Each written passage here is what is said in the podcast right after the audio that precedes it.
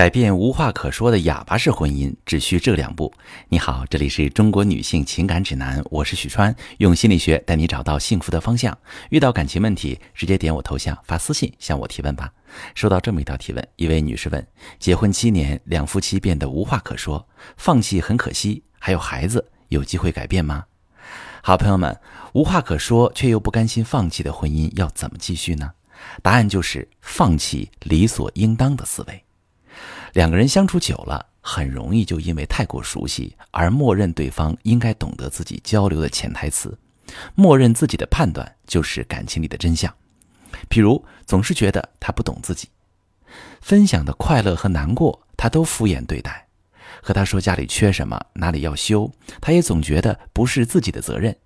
渐渐的，你接受了这种无助，把被忽略和跟他沟通这件事儿联系在一起，再也不想和他说话。下一次，当他和你一起聊天的时候，你也会理所应当的觉得他并不是真的懂你，甚至会因为这样而隐隐会有一种怒气，忍不住想嘲讽他几句，把气氛搞得特别僵。而他也会开始理所应当的认为你根本不懂他平时有多辛苦，也不知道他想要什么，自己工作的烦恼你根本没办法替他分担，也就不愿意主动沟通了。当彼此都觉得和对方说话是一种负担的时候，婚姻就摇摇欲坠。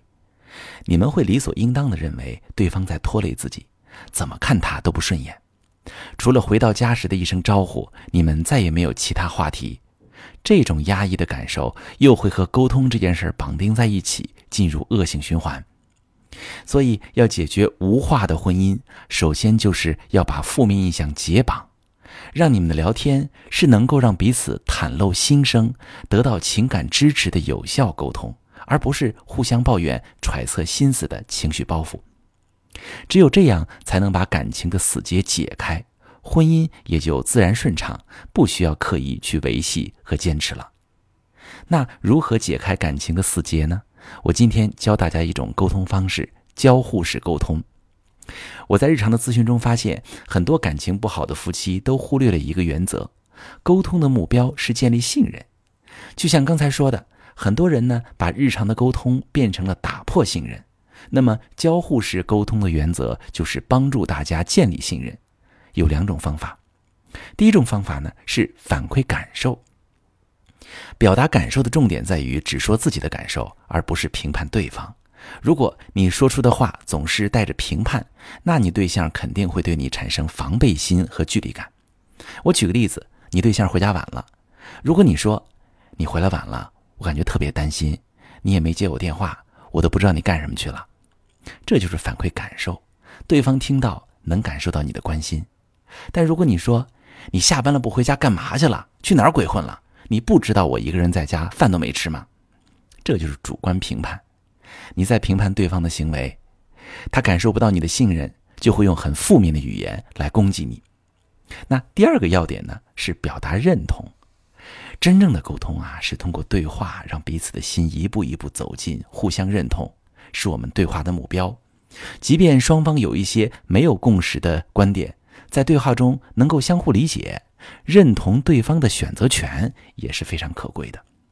但是在我的咨询中，我观察到表达认同对有些朋友来说其实难度挺大，因为他们总是迫不及待地说出自己的观点，希望对方按照自己的方式思考。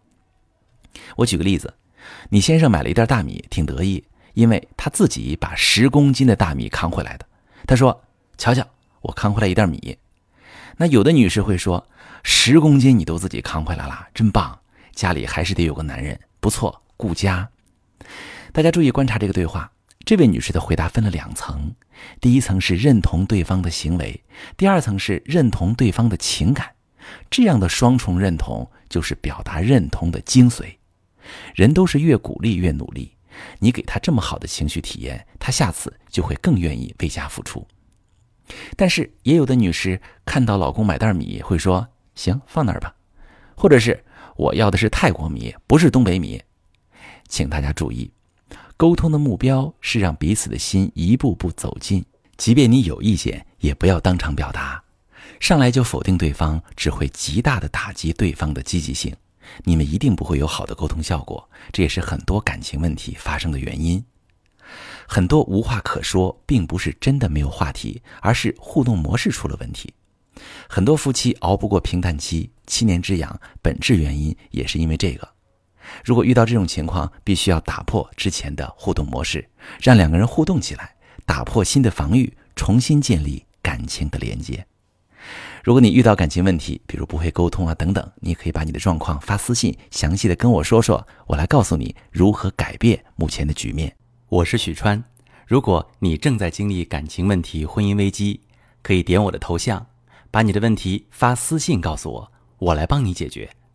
如果你的朋友有感情问题、婚姻危机，把我的节目发给他，我们一起帮助他。